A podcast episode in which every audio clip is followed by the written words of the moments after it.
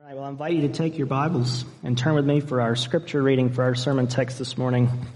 We are actually going to take a step outside of Romans 8 this morning. And our, uh, it's going to be related to the series we're doing. It's going to connect to what we did last week. But we're going to take a step outside of Romans, and this morning we're going to look at John 3 16 through 18. So I invite you to turn there to John chapter 3, one of the most familiar and beloved passages of Scripture. Uh, John chapter 3. I'm going to invite you to stand with me as we read together Holy Scripture. This is God's holy word for us, his people. John 3 16 to 18. God's word says, For God so loved the world that he gave his only Son that whoever believes in him should not perish, but have eternal life. For God did not send his Son into the world to condemn the world, but in order that the world might be saved through him. Whoever believes in him is not condemned. Whoever does not believe is condemned already, because he has not believed in the name of the only Son of God. This is God's holy word. Father, we ask that you would bless now the reading and especially the preaching of your scriptures. Send your Holy Spirit from heaven to do what only he can do, to take blind eyes and open them to see the truth, to take your word and plant it deep in our hearts that it might bear fruit in our lives today and in the coming week. We ask it in Jesus' name. Amen. You may be seated.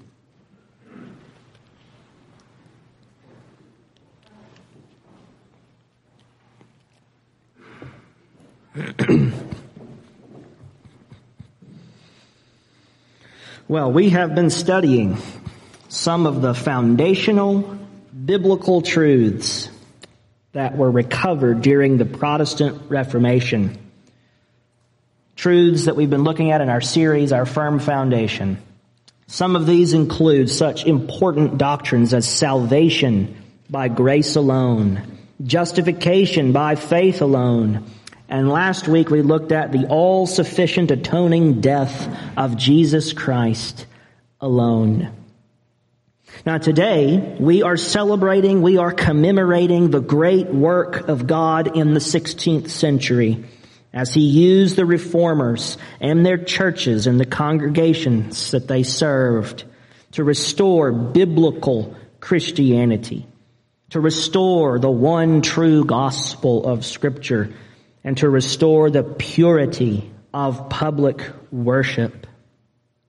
All these had been eclipsed and obscured by the errors, falsehoods, and superstitions of Rome. And God raised up a generation of men and women who gave their lives, body and soul, to bring the church away from the Pope, away from Rome and back to the only true head of the church, the Lord Jesus Christ. Today we celebrate. Now last week we looked at Romans 8:32 and we learned that the cross is the keystone. The keystone of the golden arch of Romans 8:30 and it's the keystone of our Christian lives we saw that the essence of the atonement is this. It is a penal, substitutionary atonement. Remember that? If I gave a quiz, would you have remembered that? penal, substitutionary atonement. Which means simply this. On the cross, Jesus paid our penalty in our place to make us right with God. We also saw that the extent of the atonement is limited to God's elect. And that we said is called the doctrine of limited atonement. A, it's called particular redemption because the purpose of the atonement is to save all of God's people from their sins. It is not intended to save the non-elect. which means Jesus did not pay their penalty in their place. The reason is simple. If Jesus paid their penalty in their place, then all their sins have been paid for. That means they have nothing left to pay for. Even their unbelief would have been paid for. And therefore their unbelief couldn't have kept them out of heaven. It's called double jeopardy. Right? Your sins aren't punished in Christ and in you. Once the sins are punished, once the penalty's paid, there's no more penalty left. If Jesus had paid the penalty of every human being who's ever lived, then every human being who's ever lived would be saved. Everyone that Jesus died for will be saved. God chose the elect and he predestined them to be saved by Jesus. And since Jesus is a perfect savior, he never fails. His blood does not fail. Now we saw that last week. And this morning, I want to take a step back from Romans 8 and see how the doctrine of a limited atonement fits with other passages of scripture that at first glance seem to teach the exact opposite. I said last week, if we had time, we could go through all the different verses that have to be accounted for that sound like they're saying something different and see how all of scripture is consistent and harmonious, how it all connects. We didn't have time last week, so I decided let's do it this week. I got time, I just got here. Let's take a step back and see if we can answer some of these questions and resolve some of this. And I decided, now we can't look at every text. We, the series would be never ending. But what we can do is take the classic text, John 3.16. God so loved the world. Come on, Calvinists. Don't you read your Bible?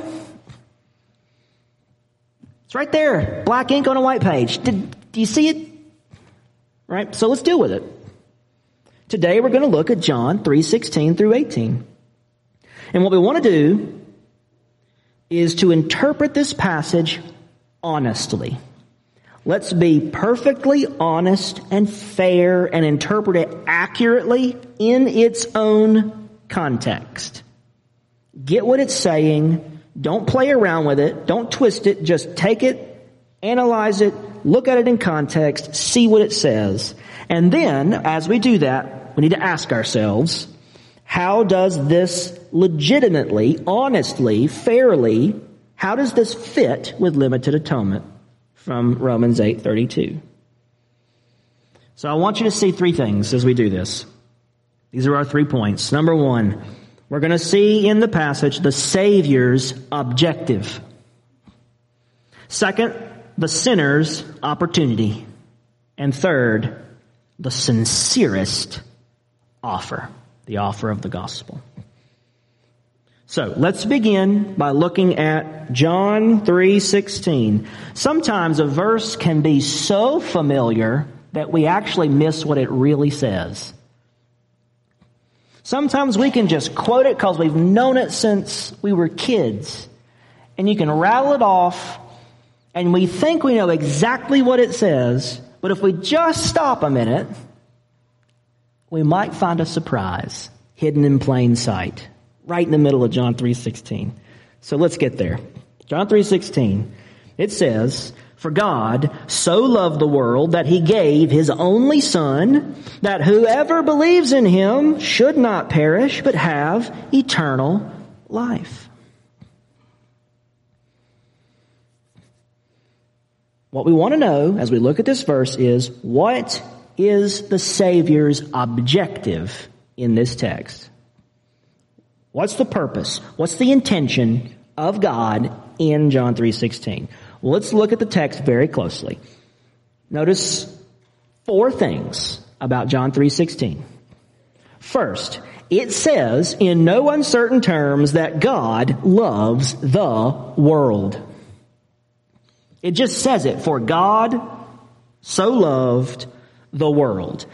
And that means as Presbyterians, as Reformed Christians, as Calvinists who take great pride in our theological precision, who go to seminary for nine years to learn about this stuff, we should never be afraid to use the words that the Holy Spirit uses in the Bible. So if the, if the Holy Spirit doesn't mind saying God so loved the world, we shouldn't either. We should say it and not qualify it with all sorts of yeah buts. We should just say it. God loves the world. That is a biblical sentence. It's a biblical thing to say. All right. Number two. Check out this little word, so. God so loved the world. Now, automatically, it's very unfortunate that you don't all know Greek. Because in English, you can see it in English, it just takes a second to think about it, but in English, what we almost always just automatically think, and we've probably been told this a bunch too, is that it means God loved the world so much. So much. He so loved the world, right? It's supposed to be like an emotional word. He so much loved the world. But in Greek, it's crystal clear. That's not what it means. It is the word in Greek that means thus. For God thus loved the world. It means in this manner or in such a way. John is saying this is how God loved the world, not the depth of his love, you can infer the depth of his love because he gave his son. That means it must be a great love, but that's not what the word so means all by itself. John is not saying it's how much God loved the world, but in what way did God love the world? This is this is the loving thing that God has done for the world. That's what John's getting at. Here is how God expresses and demonstrates his love for the world. He thus loves the world. He loves in this way, in such a way. That's number two. Number three. Okay. If God thus loved the world, how thus did he do it? What's the way? How has God loved the world? Well, it says very clearly, He gives His Son to the world. It says, He so loved the world that He gave.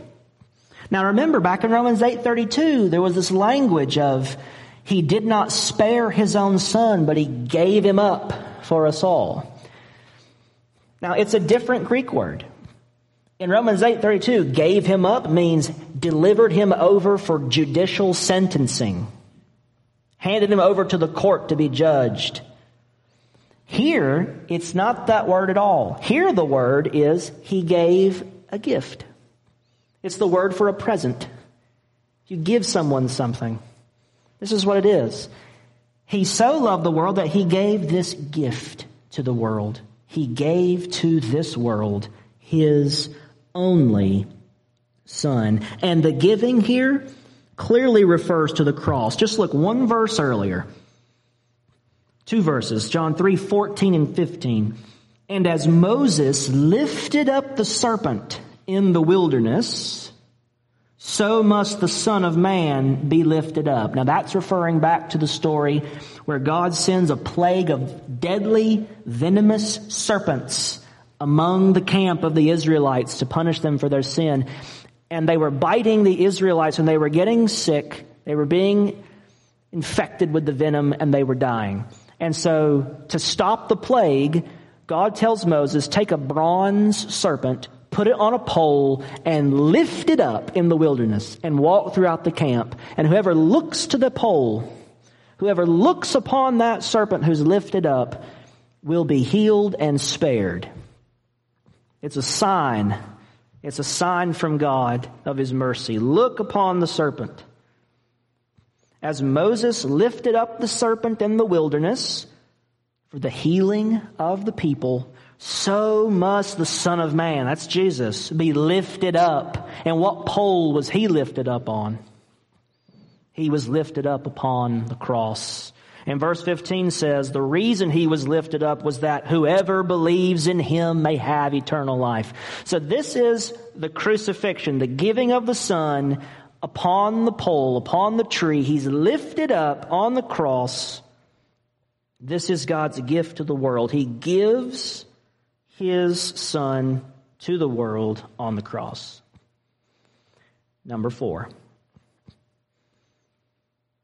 God seeks to rescue those who are perishing in John 3:16. For God so loved the world that he gave his only son that whoever believes in him should not perish but have eternal life. This is a saving mission.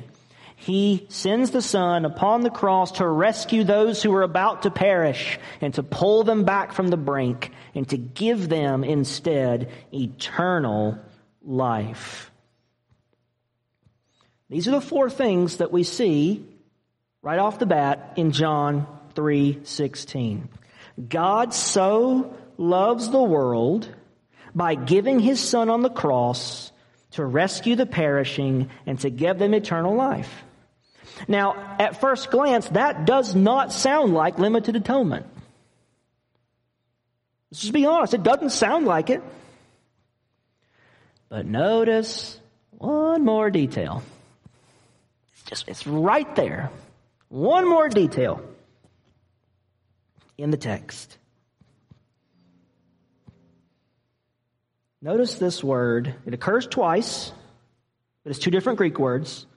Verse 16, for God so loved the world that he gave his only son, and this second word, that. Now that second word, that, is super crucial.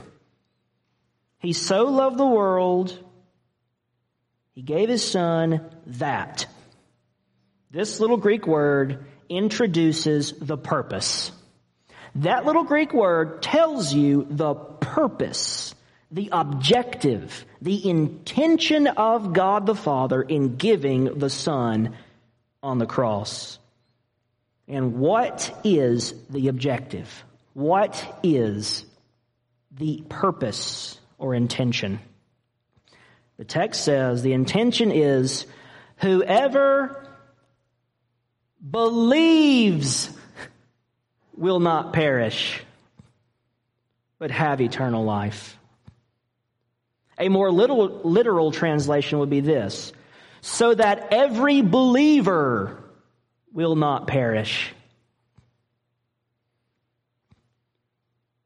I mean, have you ever noticed that? Have you ever noticed the particularity that's right in the middle of John 3:16? It says God only intends the death of his son to save believers. God loves the world. He gives his son so that all believers may be saved. Which means the cross is not meant to save someone who doesn't believe. Unbelievers are excluded.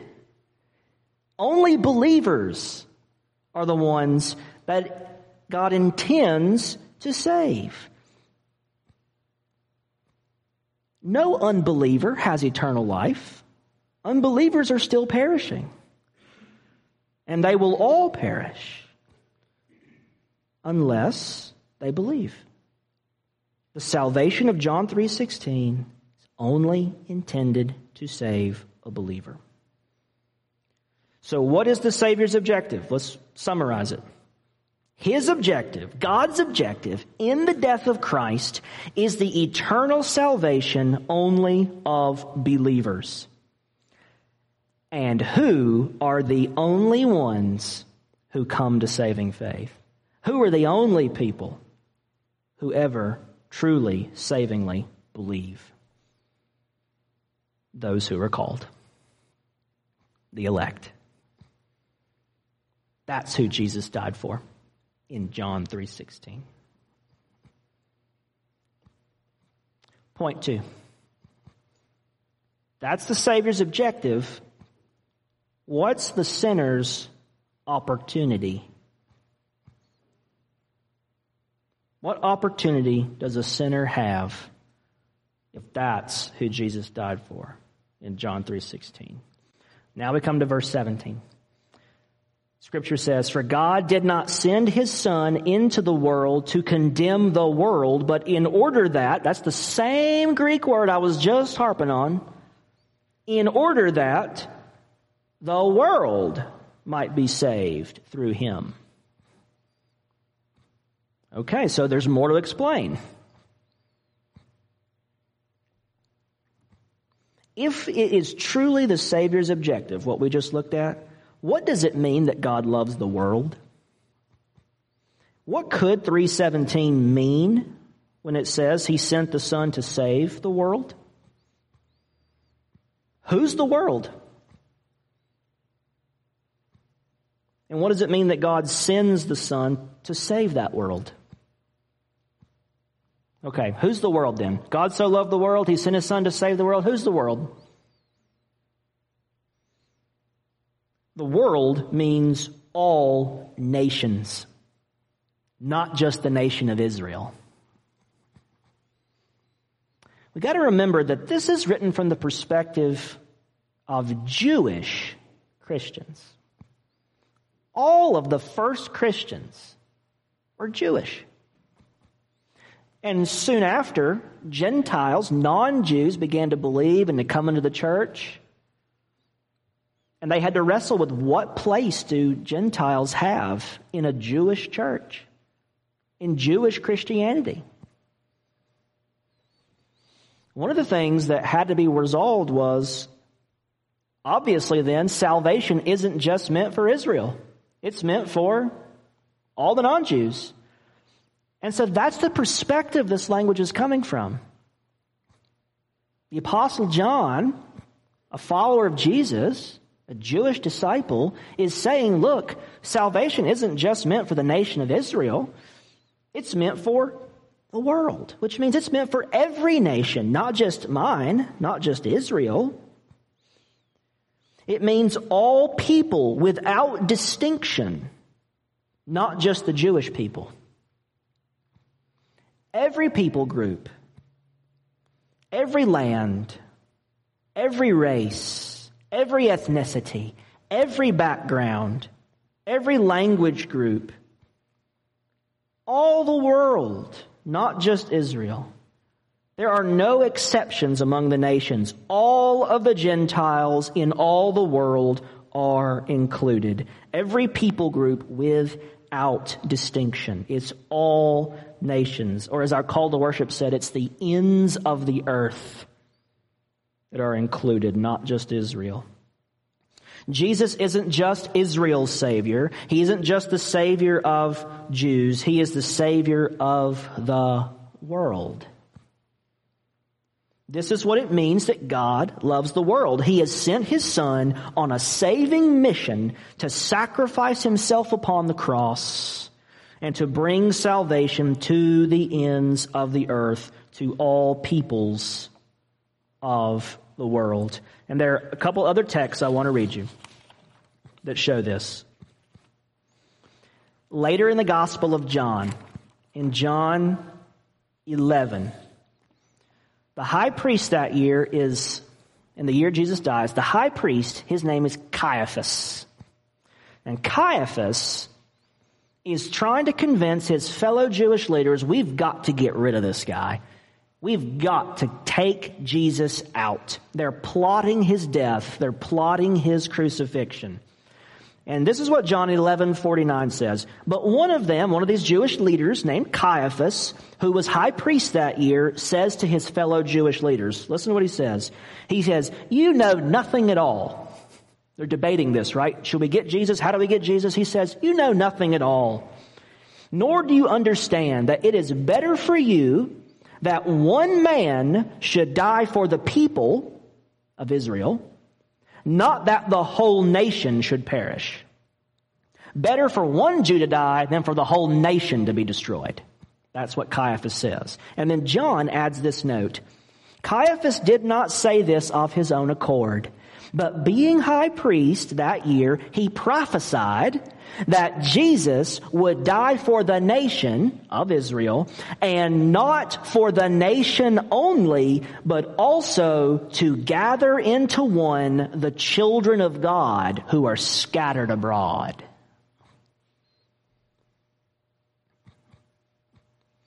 Jesus dies not for the nation of Israel only, but for every child of God who is scattered abroad throughout the world to the ends of the earth. Not just Jews, but all the Gentile people groups are included.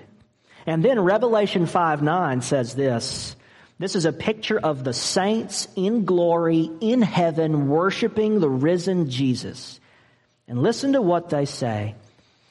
Revelation 5 9. And they sang a new song, saying, Worthy are you, singing to Jesus, worthy are you to take the scroll and to open its seals, for you were slain. And by your blood you ransomed people for God from every tribe and language and people and nation. That's the song they sing in heaven, the song of the redeemed. You, Lord Jesus, died. You were put to death. You were slain. And with your blood, you ransomed people from every Gentile nation, every people group. It says every tribe, language, people, and nation. John is trying to be as exhaustive as he can to say no people group was excluded. Every Gentile nation is included, no exceptions, no exclusions. God gave his son so that every believer in the world will be saved. No exceptions, no exclusions. Any believer anywhere is included, not just Jews.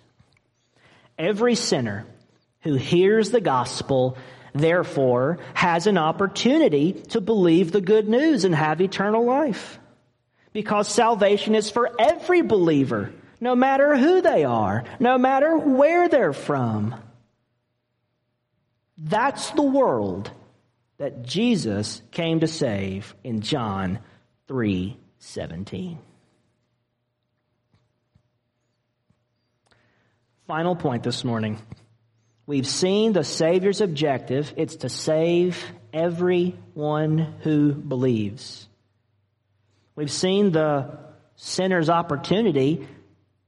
You can't say, I must not be included because the gospel is for every creature under heaven. The gospel message goes to all peoples, all nations, everywhere, and the gospel offer is made. And now we come to point three.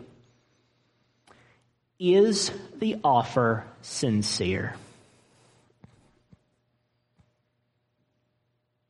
Is this offer of eternal life by faith alone sincere?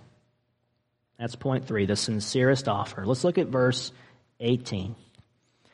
John 3:18 Whoever believes in him is not condemned but whoever does not believe is condemned already because he has not believed in the name of the only Son of God. Verse 18 opens with this statement Whoever believes in him is not condemned. And that statement implies this wonderful gospel promise. If you will believe in Jesus Christ, you will not be condemned. That is gospel announcement. That is gospel good news for every individual human being on this planet.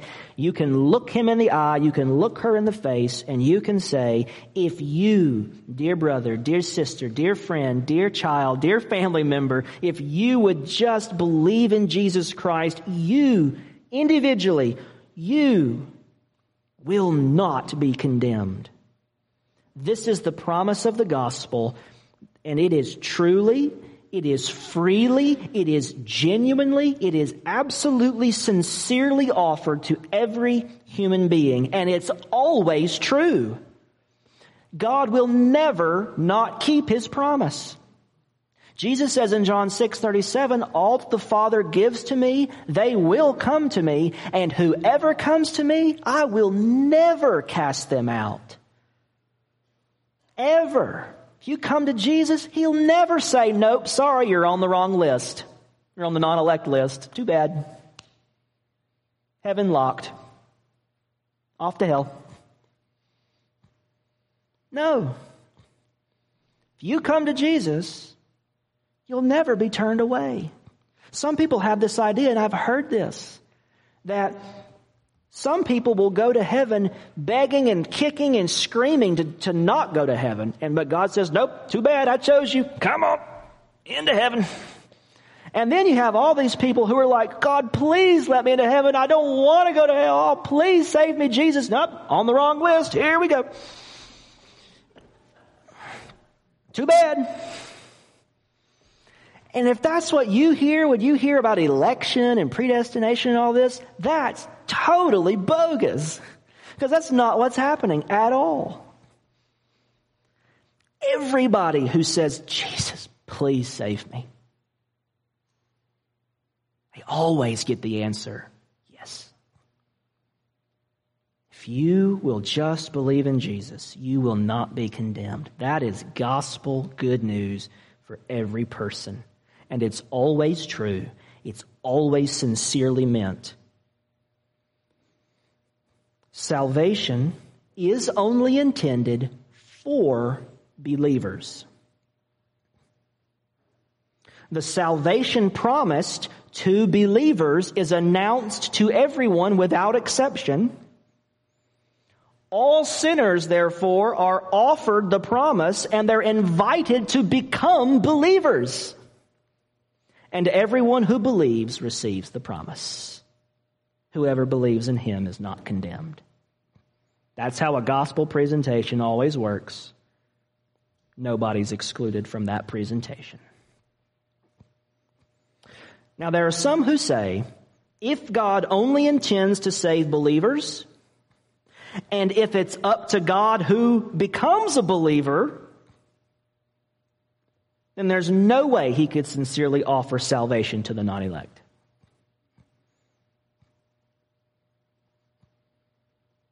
That's got some punch to it.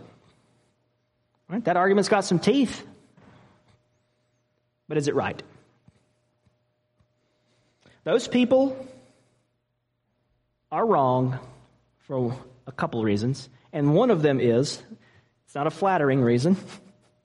One reason is they're trying to be wiser than God.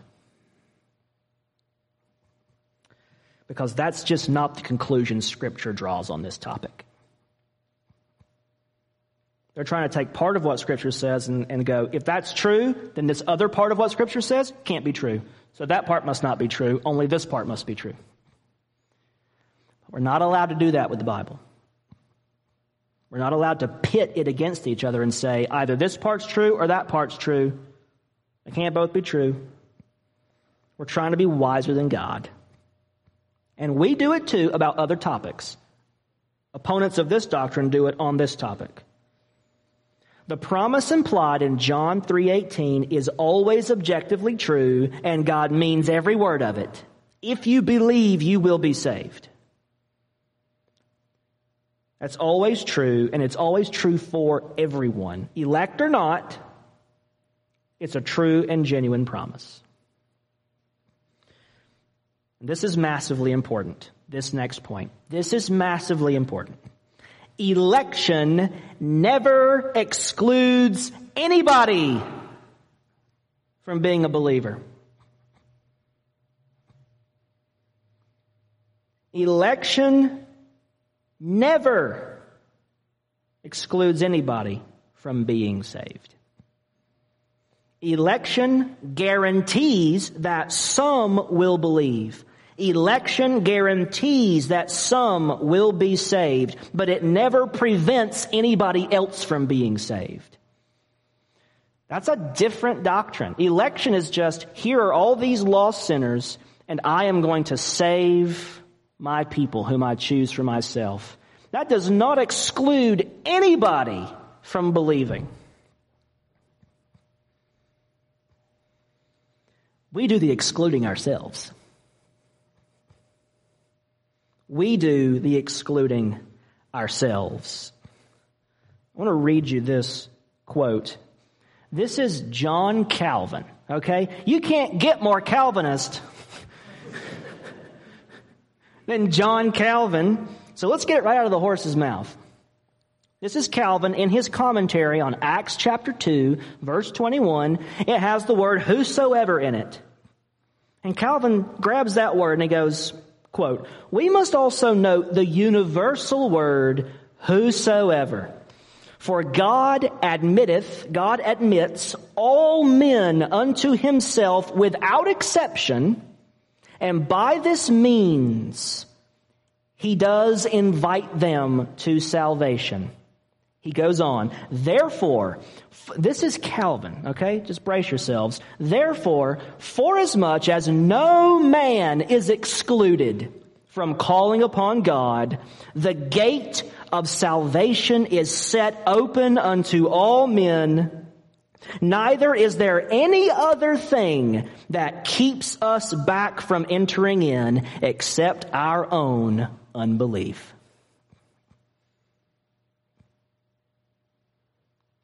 That's Calvinism.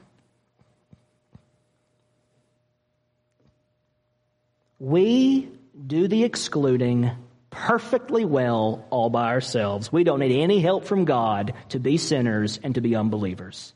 We're really good at that. Notice the second half of verse 18.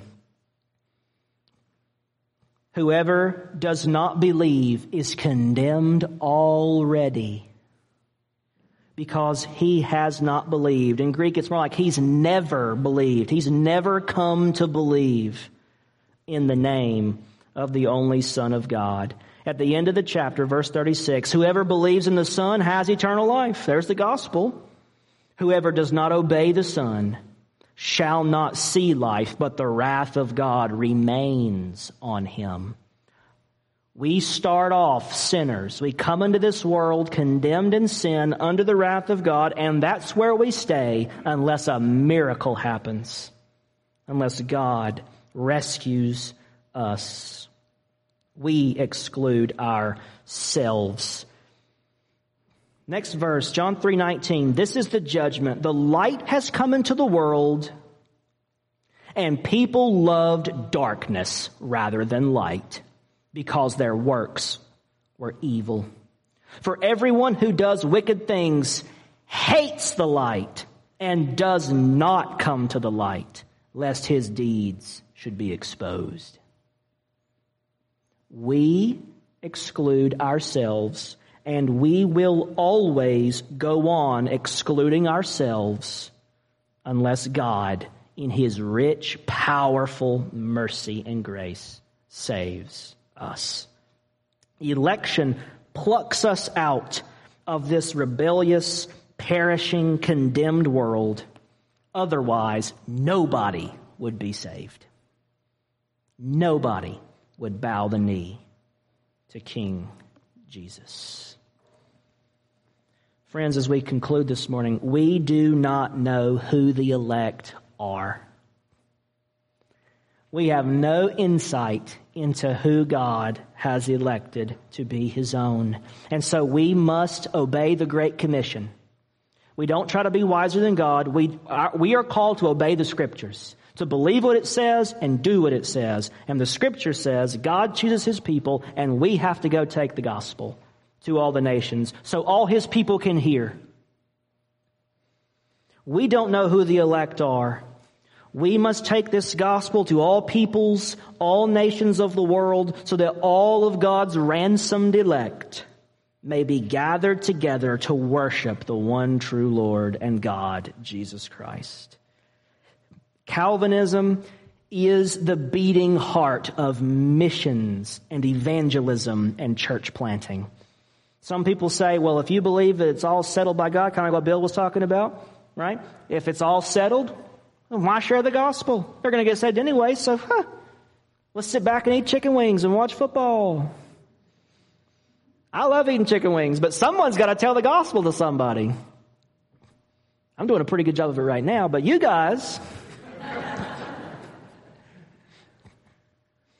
Someone's got to go. Some, because the people have to hear. God uses means. He's predestined the end and the means to the end. And Calvinism is the beating heart of the Great Commission. It's what puts iron in your spine and gives you the boldness and the courage to look the most vile, God-hating sinner on the place, on the face of the earth and to know if God's chosen him and predestined him to be saved, you can look that hard-hearted, God-hating sinner right in his face and tell him the gospel with love and compassion. And you know if it's God's will, that sinner, he's coming to Christ. God's gonna take that heart of stone and pluck it out and give him a heart of flesh, because that's what he did for you. And he can do that for anybody. And he does it because he gives us the joy of getting to take part in his mission of saving all the ends of the earth. And you get the joy of knowing you led another person to the Savior, that you both get to bow at the foot of the cross together and worship Christ together. And that person will say, Thank you, brother. Thank you, sister. And you will have that joy forever that God used you that God used you like He used the reformers to bring the gospel, the true gospel, to the ends of the earth. We proclaim a powerful Savior. We believe in a powerful Savior, and we believe in a perfect atonement for the ends of the earth, for this whole world that God loves. So go, speak, be used of the Lord have boldness and courage. Be proud to be Protestant and go fearlessly and share this wonderful good news. Let's pray. Father, we thank you so much that you have indeed restored to us the gospel, that you have given us this life-giving word, this life-changing word.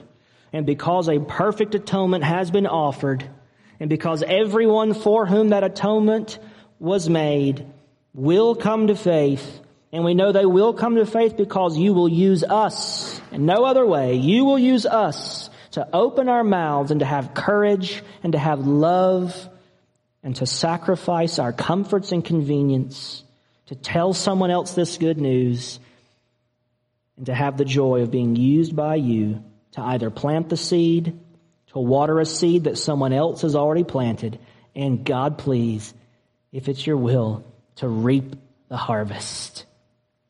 Though fields are white unto harvest, Jesus said, send us, Lord, into your harvest to reap, to be used by you to reap a harvest of souls and to see unbelievers around us in this town, in this area, in this community, in our families, at our jobs, to see them come and stand with us in this place Send your gospel far and wide and call to yourself your holy bride. Use us, Lord. In Jesus' name, amen.